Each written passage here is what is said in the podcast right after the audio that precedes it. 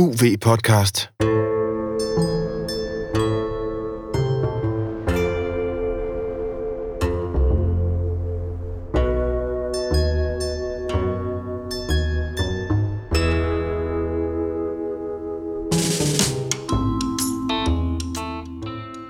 Velkommen til Universitetets podcast om undervandsjagt, fridykning og snorkling. Din vært er Morten Rosenvold Villassen, forfatter til bogen Undervandsjagt og forfatter til Hold vejret, en bog om fridykning. Morten har holdt vejret i 7 minutter og fridykket til 81 meters dybde og vundet Danmarks mesterskaber i både fridykning og undervandsjagt. God fornøjelse. Velkommen til UV Podcast 71. UV Podcast 71 er et særligt afsnit, det bliver udgivet her i juli 2021, og jeg har fået en særlig gæst i studiet. Det vender jeg tilbage til lige om lidt. UV Podcast 71 er sponsoreret af Spearfishers Warehouse. Spearfishers Warehouse er jo en virkelig etableret dykkerbutik, som nu er rykket online, så den er online kun på deres hjemmeside, altså inde på Spearfishers Warehouse, og der er det, øhm, det er kyndige folk bag disken, eller bag tasterne, skulle man til at sige. Det er Michael Berens, en mangeårig konkurrenceundervandsjæger og meget aktiv undervandsjæger i Danmark. Og øhm, han har et kredsen udvalg af gear derinde, øh, og det er sådan noget no-nonsense udstyr, han har derinde. Priserne er lave, og det er ting, som han selv kan stå inden for, det er ting, han selv jager med, og han er også god at, at spørge til råds enten på mail, eller hvis man møder ham i virkeligheden, eller på telefon.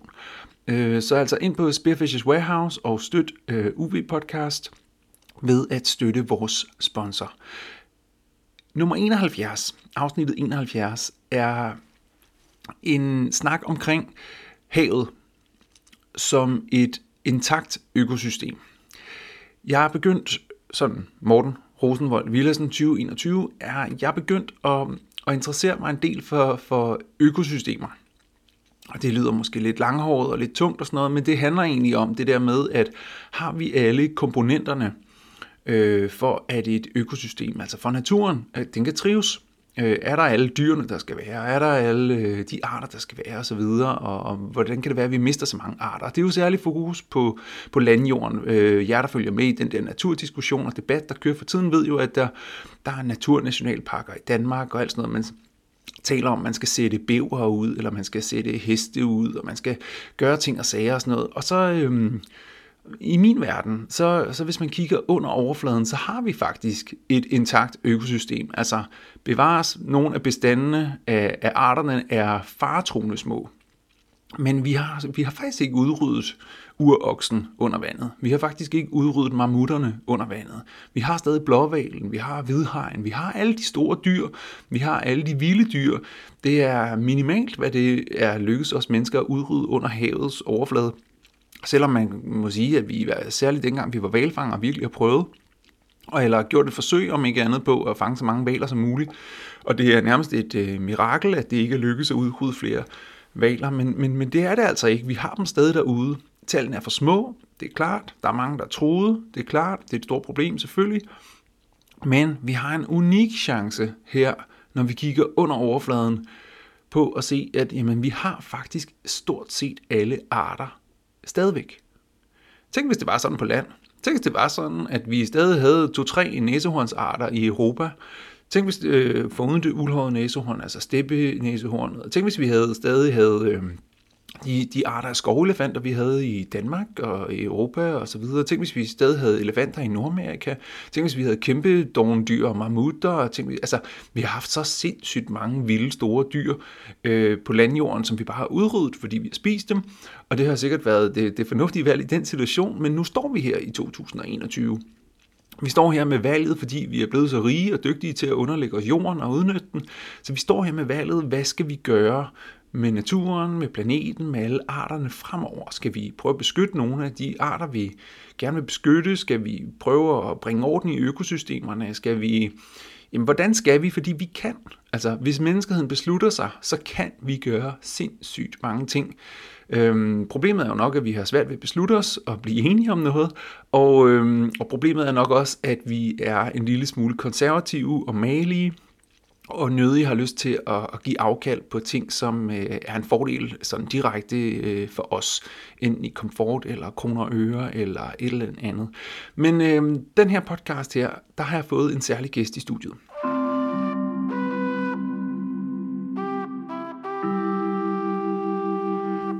Jens Christian Svending. Og for dem, der ikke øh, ved, hvem han er, så præsenterer han sig selv lidt, men, men han er professor øh, og arbejder med, med sådan nogle økosystemer her. Øh, sidder i, øh, i, i det råd, der rådgiver øh, regeringen, vil jeg tro, om, omkring øh, naturnationalparkerne, hvordan de skal udformes, altså dem, der kommer her i Danmark, der kommer ind i Gribskov og Fusingø, og der kommer nogle andre histopist.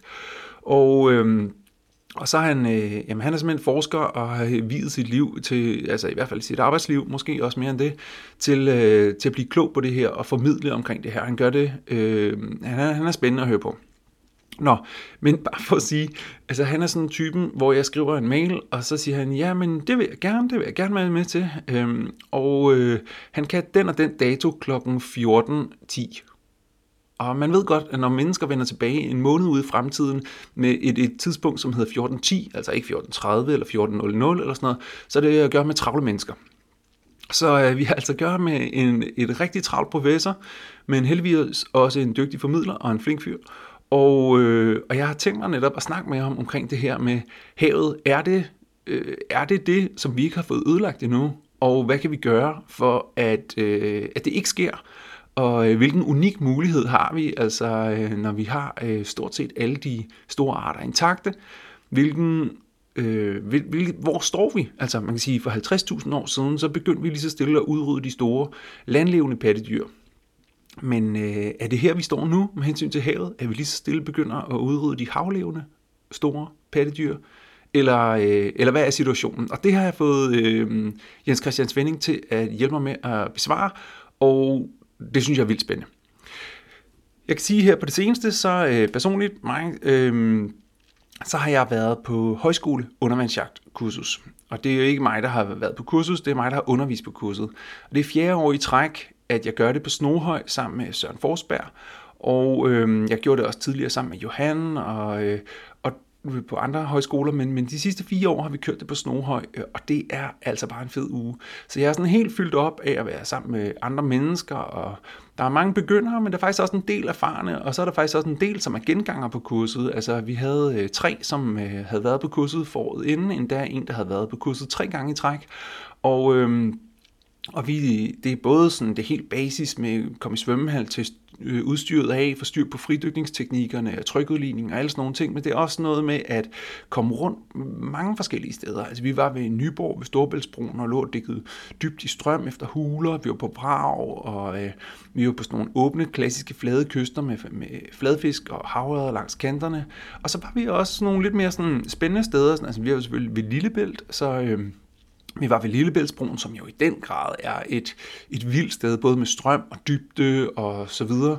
Og så var vi i en sø øh, oppe ved Silkeborg og lå og, og snorklede i ferskvand og fridykkede til bunden af den og øh, ned i, i det kolde, mørke søvand øh, og lå og listede ind på geder. I, og så var det bare pakket ind i den her højskoleånd, hvor man synger sammen og man spiser sammen og man drikker øl sammen om aftenen, og man hører foredrag, og der er debatter, diskussioner osv. Sådan noget.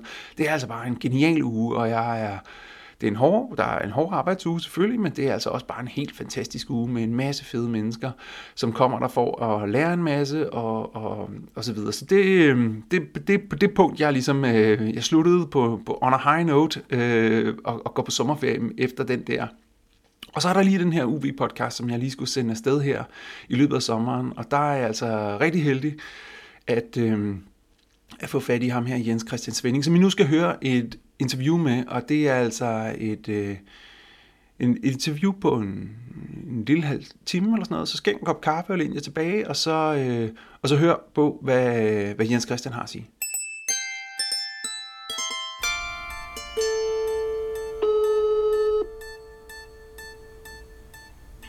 Hej, det er Jens Christian.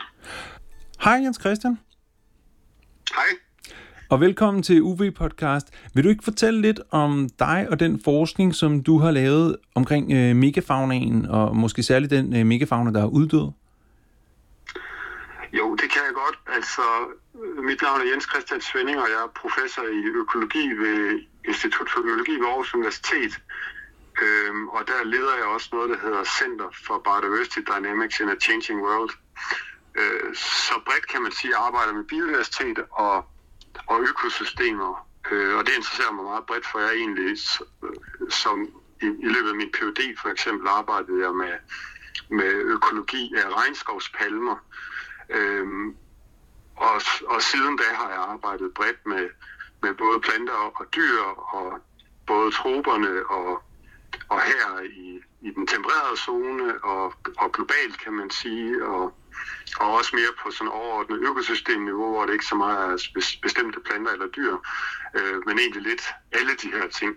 Og jeg har også, øh, også arbejdet med at, at inddrage, hvad kan man sige, forhistoriske og historiske perspektiver på vores, på vores natur. Øh, blandt andet det her med den forhistoriske megafauna. Så det er sådan helt bredt omkring, hvad jeg har, hvad jeg har arbejdet med. Og det er i den forbindelse, jeg er stødt på dig, fordi du blev inviteret med i det radioprogram, der hed Vildspor, hvor at du gennemgik øh, den ene spektakulære uddøde øh, store pattedyr efter det andet. Og øh, måske vil du bare sådan helt kort ris op, hvad, hvad, hvad historien er for de store pattedyr på planeten Jorden. Jamen, det kan jeg sagtens. Altså, historien, og den, historien er jo lang, hvis man, hvis man går tilbage. Men hvis vi nu starter for 66 millioner år siden, da der strøg en stor meteor ned over ved Mexico og forårsagede dinosaurernes uddøen minus fugle, som jo også er en slags dinosaur, men alle andre ordentlige dinosaurer og en masse, masse kæmpestor uddøen blandt alle mulige andet. Faktisk også blandt pattedyrene, men nogle pattedyr overlevede. Og stort set alle store dyr uddøde ved den der meteornedslag. Efter det så tog det nogle så tog, det, så tog det en del millioner år, inden der opstod ordentligt store dyr igen i større omfang, men for, det er det jo 66 millioner år siden, men for, skal vi sige, rundt regnet 50 millioner år siden, så begyndte der at være store dyr igen overalt i verden. Og over de næste, næste 10, 20 millioner år, så kan man sige, så blev de måske større og større end da. Øh, og, og siden da, så er det faktisk frem til for godt og vel 30 det 10.000 år siden, så var der kæmpe store dyr overalt i økosystemerne rundt omkring i verden. Kæmpe store pattedyr på alle, alle kontinenterne, undtagen Antarktis selvfølgelig. Øh, og her snakker jeg altså dyr i næsehorns og elefantstørrelse. Det er sådan de sidste 30 millioner år været fuldstændig normen over det hele. Plus selvfølgelig også mange arter intakt længere nede i størrelse, som hestestørrelse og oksestørrelse osv. Øh, det har virkelig været det typiske. Sådan lidt af hvad man kan se, hvis man kommer til, til Afrika i dag, hvis man finder et af de et godt bevarede steder. Det har virkelig været det typiske siden for i hvert fald 30 millioner år siden, og frem til for de her 30.000 til 10.000 år siden. Øhm, og, og, og faktisk, hvis, og når man tænker Afrika, så tænker man jo altid elefanter, og faktisk elefanter, det er sådan et godt eksempel på det. Elefanterne i sin tid og her snakker vi rigtig lang tid siden, opstod i Afrika, mens Afrika stadigvæk var en ø. Men for 18 millioner år siden, der spredte elefanterne sig ud af Afrika og koloniserede Europa blandt andet, og Asien, og lidt senere koloniserede de også Nordamerika, og noget senere igen koloniserede de også Sydamerika. Det er for godt og vel, det er lidt omdiskuteret, men i hvert fald for 3 millioner år siden. Fra, og fra dag af og frem til for for godt og vel 10.000 år siden, så var der elefanter på alle de her kontinenter, på nær Australien altså, og, og, og igen, øh, hvad hedder det, Antarktis. Så i Europa for eksempel har vi haft elefanter kontinuerligt siden for 18 millioner år siden, indtil for godt og vel 10.000 år siden. Øh, så på den måde, så er det jo i virkeligheden underligt, at vi ikke kan se elefanter i vores natur nu ude i Europa, hvis man ser det i det perspektiv. Øh, så det er sådan den store, det er historien med den brede pensel. Men, men der er jo også, øh, altså du bliver jo også nødt til at, at forklare, eller øh, bare kort understrege, hvad, hvad der så er sket, siden at vi ikke kan se elefanter længere. Og, og i øvrigt, øh, alle de andre dyr, som også burde være her, de store stærke. Det er jo meget sjovt, at man i den her sammenhæng snakker om heste og køer som små dyr, fordi at der har været så mange giganter. Men altså, hvad, hvad har gjort, at, at, at de så ikke er her nu? Jamen, det er nemlig et rigtig godt spørgsmål, og man, man kan, det, det har sådan set været, i hvert fald siden 60'erne, har det været, været omdiskuteret. Der er, der er to hovedhypoteser. Den ene siger, at det har noget med klimaændringerne at gøre under sidste istid eller efter sidste istid.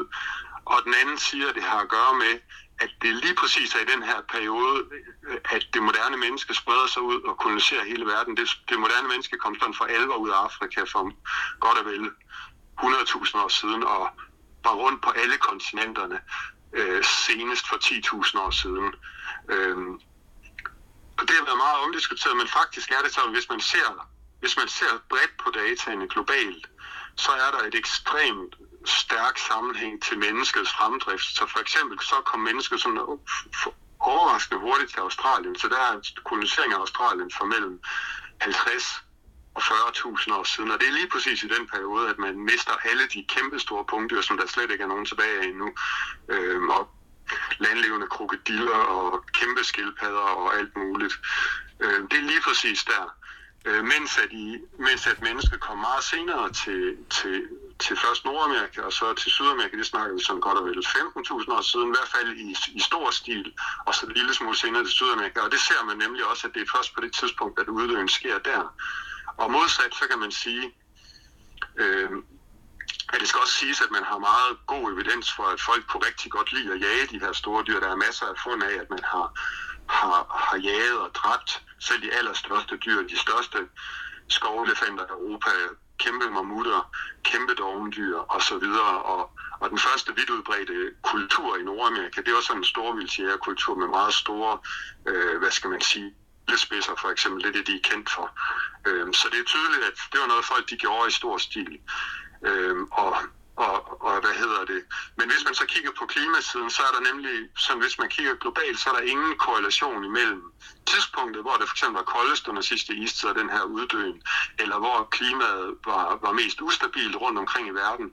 Den her uddøen, den skete mega hårdt også de mere stabile steder. Man kan tage sådan et, et meget berømt sted, for eksempel, det kunne være sådan noget som Kalifornien, hvor man har meget fine megafauna fund fra sidste istid.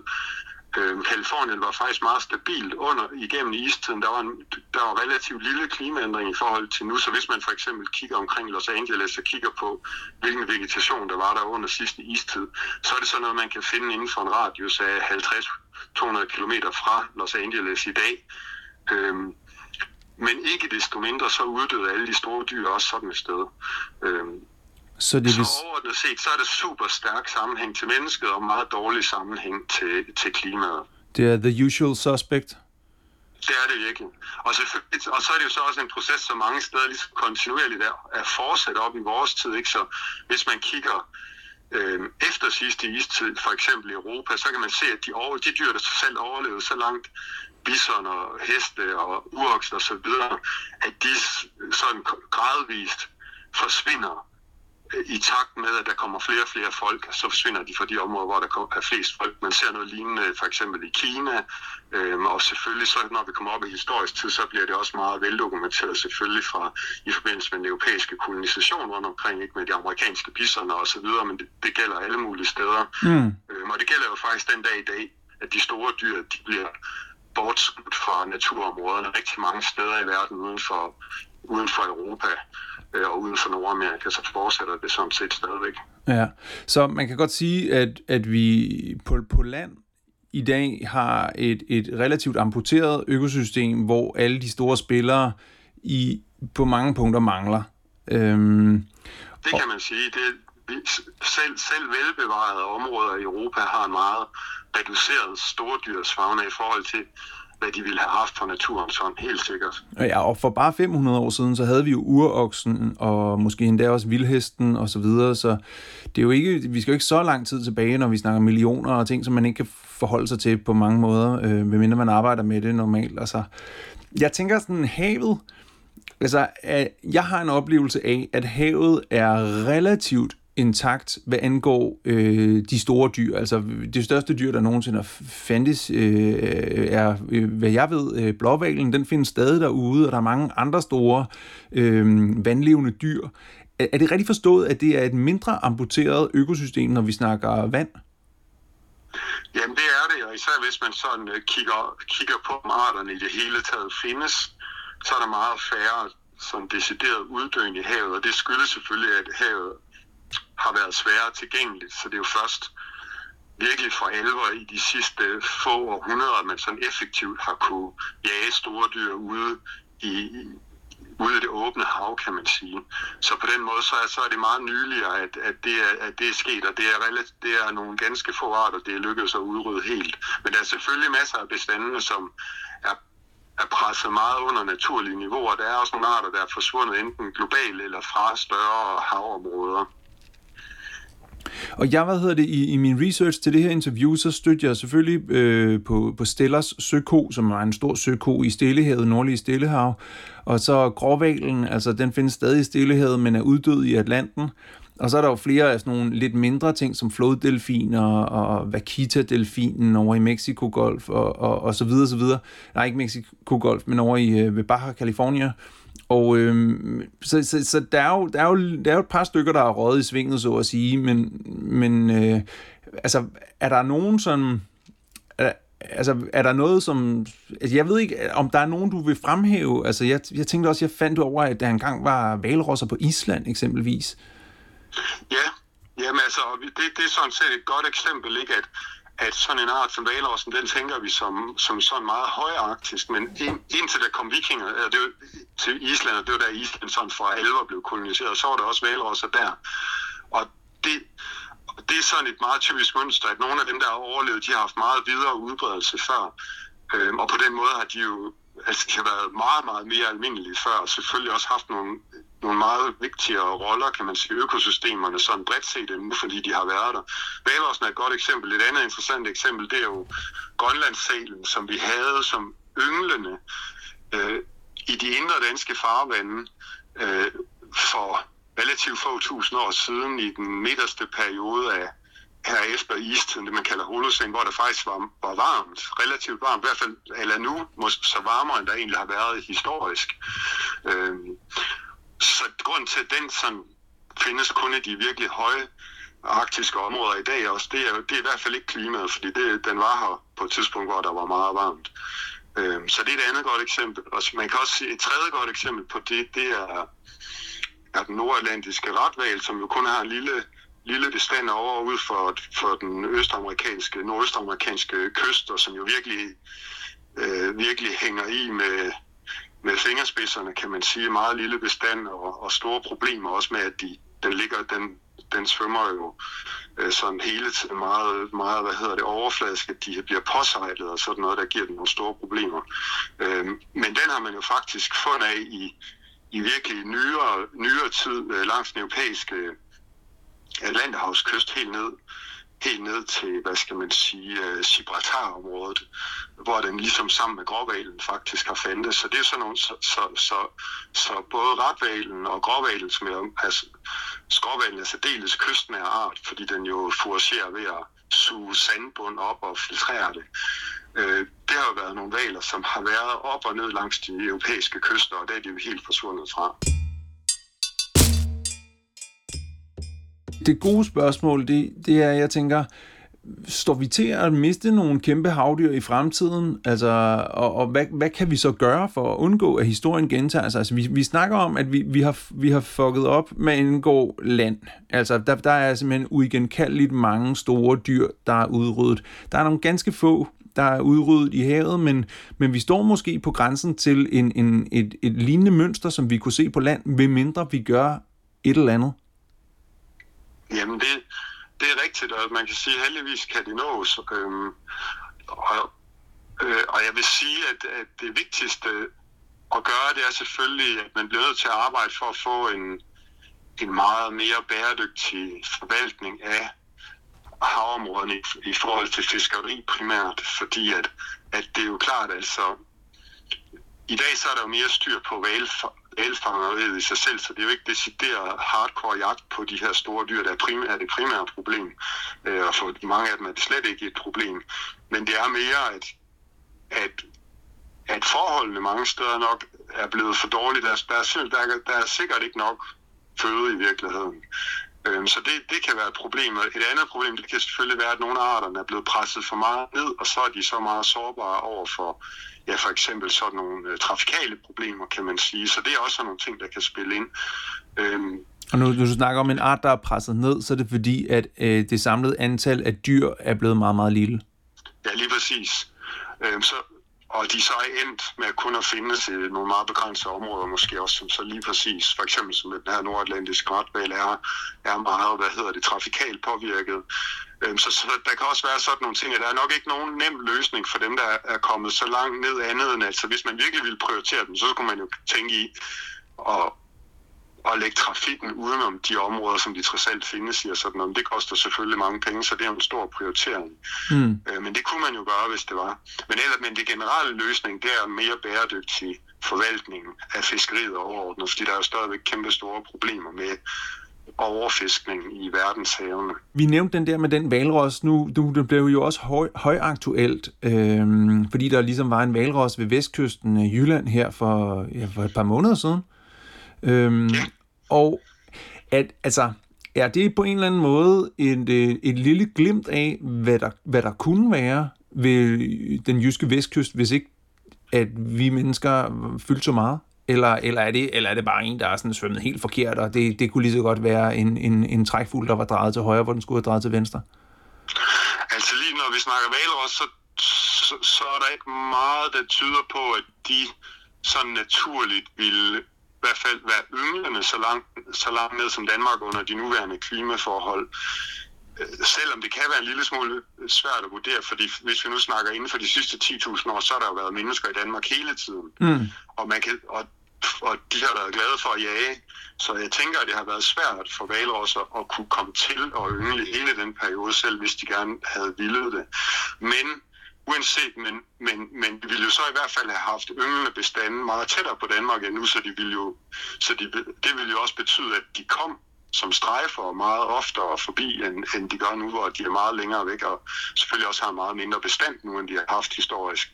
Så, så på den måde, så er, vi, så, så er det da et godt eksempel på, at no, noget, der kunne komme tilbage. Man kan sige, et andet godt eksempel, ikke? det er jo med, med tun, som er kommet tilbage øh, for alvor ind i de indre danske farvand, efter at have været blevet øh, fisket ud. Ikke? Så, så nogle af de arter kan jo komme tilbage, hvis forholdene er til det øh, relativt hurtigt, fordi at der er god sammenhæng i havet, kan man sige, så, så, så, og de, mange af de her arter er meget mobile, så de kan komme relativt hurtigt tilbage, hvis forholdene er til det.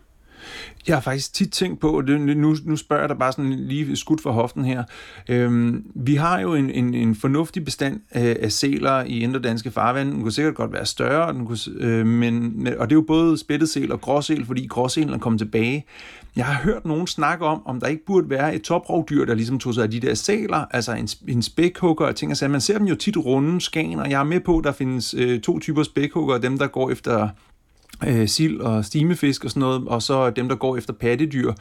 Øh, det er i hvert fald sådan en, en kult, et kulturfænomen i, øh, i spækhuggerflokke. Men, men har der historisk været øh, ja, dræbervaler øh, i, i inderdanske indre danske?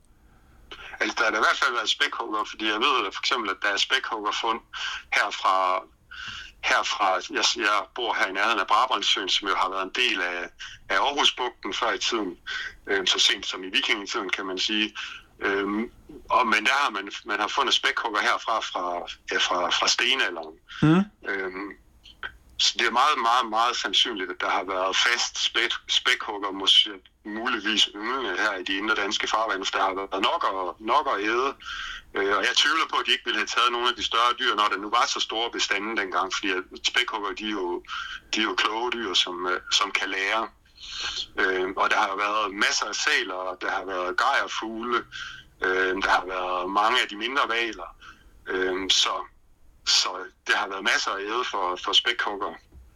Og gråvaler selvfølgelig har der også været, så der har været, og dem er de jo glade for på den, dem er spækhuggerne jo glade for på den amerikanske vestkyst, så, så det tænker jeg da helt bestemt. Og det er måske faktisk ikke, at det er vel ikke helt urealistisk, at vi får dem tilbage. Altså spækhuggeren som sådan er jo ikke sådan presset helt i bund, og vi får flere og flere sæler.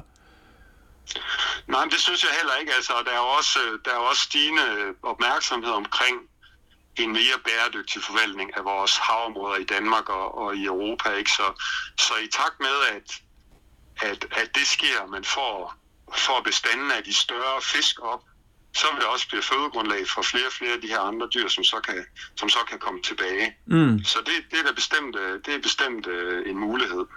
Ja, og det kræver jo så selvfølgelig, at vi, vi holder op med at, at skyde dem, når de, når de så ankommer, eller fange dem på krog, eller så videre. Det er klart, det skal man jo så, det skal man jo så give plads til.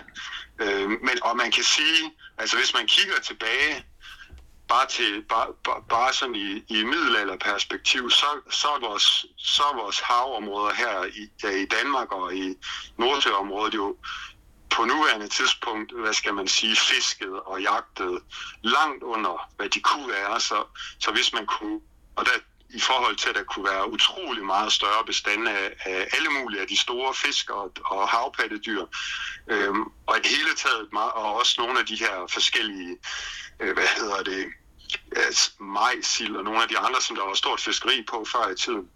Øhm, så hvis, hvis, det kunne lade sig, hvis man virkelig arbejdede målrettet på at få genoprettet system, så ville man kunne få nogle meget rigere havområder, og et eller andet sted tænker jeg også et bedre fiskeri end det, øh, hvis man lykkedes, for vi ligesom pressede det ned i et stadie, hvor at, hvor at de store dyr er i høj, høj grad sorteret ud af systemet. Øhm, og, og hvis vi kunne hjælpe det tilbage, så tror jeg, vi ville, ville få, nogle, få nogle havområder, som i det hele taget bare var meget rigere, end vi nærmest kan forestille os. Jeg synes, jeg, læ- jeg har læst en meget interessant artikel fra Holland fra, fra middelalderen, fra, så vidt jeg husker, var det 1600-tallet endda, så det er lige på kanten, efter, lige kort efter middelalderen, hvor man jo også dengang fiskede rigtig meget og registrerede, hvad man fangede, og der kan man, og det er jo det er meget systematisk, og der kan man netop se, at der har været virkelig rigt fiskeri på, på store fisk. Men noget af det, som, som, var, som var meget øjeåbnende, det var, at de beskriver også, men der, der, der er fine illustrationer af det også, at der var sæsonmigrationer op og ned langs den hollandske kyst af kæmpe store flokke med kaskelotvaler, øh, som var, lå og kørte op og ned af kysten der. Altså vi snakker, at det er sådan noget med, altså at man, de kunne ikke se enden på flokkene, skriver de. Men det, det lyder super nøgternt beskrevet, og de beskriver, hvordan den hollandske prins har været ude og observere de der migrationer der sådan noget, fordi det også var storslået jo. Og det er jo, det kan jeg jo ikke lade være med at tænke på, når jeg står og kigger ud på, på havet på vores vestkyst at den slags. Det er faktisk noget, der er fundet sted for nogle ganske få hundrede år siden, og det burde jo ikke være umuligt at få tilbage igen. Er det rigtigt? Øhm, min forståelse er, at havet er en lille smule mere tilgivende end landjorden, hvad angår det med at øh, restaurere sig selv, hvis det får plads og tid. Ja, det tror jeg godt, man kan sige af, af to grunde. Den ene det er, at det trods alt er sværere for os, så, altså vores udnyttelse af havområderne er, er trods alt mindre intensiv, fordi vi kan ikke lave det om til landbrugsjord eller sådan noget. Så, så vi kan, med bundtrål og sådan noget kan vi, vi komme et stykke af vejen, kan man sige. Men det er trods alt svært at udnytte det helt lige så intensivt og permanent som på landjorden. Så det er den ene side. Og den anden, det er, at, at det er meget nemmere for organismerne så at sprede sig rundt i havet. Så, det, så det er meget typisk, at de store dyr i havet, de er meget mobile, og der er ikke rigtig nogen virkelig store spredningsbarriere, hvis du snakker inden for et givet havbassin. Øh, så, så på den måde er det nemmere for arterne at komme tilbage. Hmm. Der, der er ikke behov for fauna-passager og tilsvarende. Nej, lige præcis.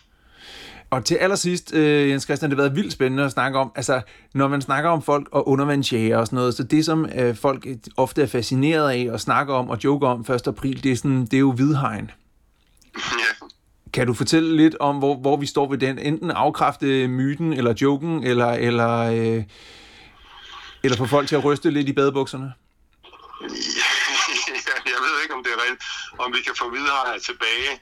Altså har, har, har vi haft det? Har jeg jo blevet super, super presset over de sidste årtier, så bestanden er generelt set på verdensplan kollapset virkelig, altså virkelig, virkelig. Vi snakker jo for, for mange af, for, for, for nogle af bestandene, måske mange af bestandene tilbagegange med sådan over 90 procent. Øh, så der skal virkelig vendes noget, hvis de skal for alvor komme tilbage. Mm. Hvidhegn findes jo fortrinsvis, hvor der er relativt varmt, men altså den trives jo fint ud for den kaliforniske kyst, for eksempel, hvor vandet ikke er super varmt. Øhm, og den er også observeret i vores, i vores nærområde. Så det kan da godt være, hvis, det, hvis vi virkelig får vendt skroen i forhold til, til, til havmiljøet og får, får det her rige de her rige, den her rige havfauna tilbage, så er der i hvert fald også fødegrundlag for hvidhegn. Man kan sige samtidig med det, så bliver der jo varmere og varmere. Det er jo det sikreste, vi kan, en af de sikreste ting, vi kan forudse for de næste, øh, for, for, for det resterende tid af det her århundrede i hvert fald. Øh, så jeg tænker ikke, at temperaturen faktisk, hvis du kigger ud over et par årtier frem, så tænker jeg, at så er temperaturen næppe det, der holder hvidhegn væk fra Danmark.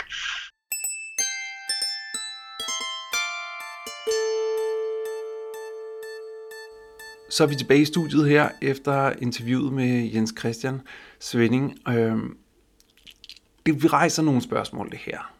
Altså, vil vi lægge øh, skibsruterne om for at øh, sikre, at den nordlige retval ikke uddyr? Vil vi øh, begrænse vores fiskeri, sådan at der kan komme naturlig bestanden af, af fisk igen? Altså, øh, sådan nogle billeder, som, som der bliver malet her i, i interviewet med, med, med med kolonner og, og sådan ligesom sådan kæmpe store flokke af kaskelotvaler. Det får vi jo kun igen over lang tid selvfølgelig, og vi får det kun igen, hvis vi ligesom holder op med at, at udnytte øh, havets ressourcer så hårdt, som vi gør det lige nu. Så, så der er en hel masse ting her, som, som, hvor man tænker sådan, okay, mm, altså, fordi det er klart, at, at for at man kan nå derhen, hvor at naturen og, og bestandene kan blive så rig, så store igen, så er der nogen, måske alle, som er nødt til at give afkald på et eller andet. Altså overlade noget plads, overlade noget natur, overlade noget hvad ved jeg, altså måske er det noget af ens have, eller ens kost, eller er det en benzinbil til en elbil, eller, altså sådan, der, der er så mange hjørner, hvor man tænker sådan, altså der er et mindset-skift, som måske, hvor man tænker, vi bliver nødt til at overlade en del af arealet, en del af bestanden, en del af et eller andet til sig selv.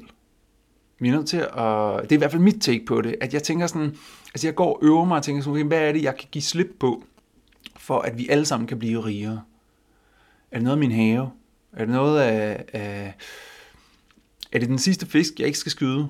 Øh, skal jeg kun spise kød om aftenen? Eller sådan. Og det skal jo heller ikke være sådan, at jeg skal jo ikke redde verden ved at ikke spise en rød bøf. Sådan tænker jeg i hvert fald ikke om det. Det er selvfølgelig også politisk, at der skal lægges sådan nogle kæmpe store prioriteringer politisk, og det bliver der jo også i de her år.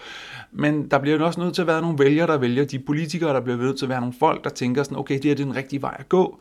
Vi bliver nødt til at på en eller anden måde at give naturen give fiskebestanden, give arealet, øh, hvad det er, øh, det har brug for.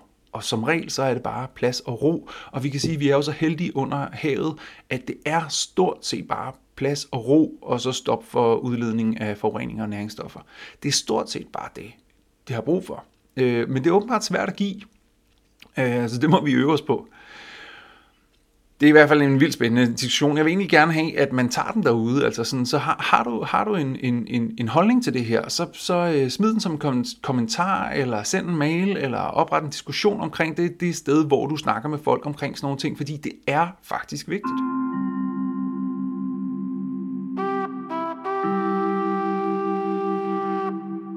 UV Podcast 71 er som sagt sponsoreret af Spearfishers Warehouse, øh, hvor Michael Bern sidder bag tasterne og sender øh, godt undervandsjagtudstyr ud til hele landet, og faktisk også uden for landets grænser.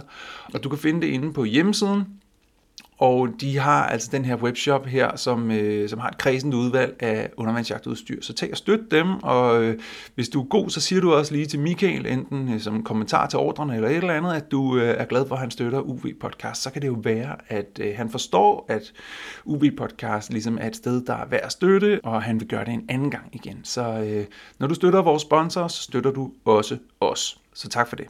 Og ellers så vil jeg bare sige øh, tak, fordi du lyttede med. UV Podcast 71 er færdig.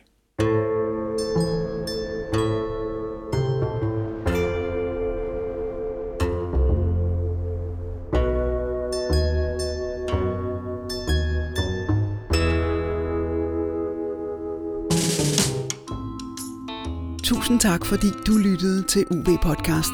Du kan finde links, fotos og anden info på uvpodcast.dk.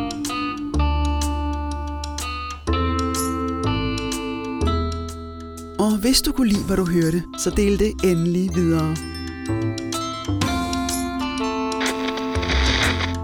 UV Podcast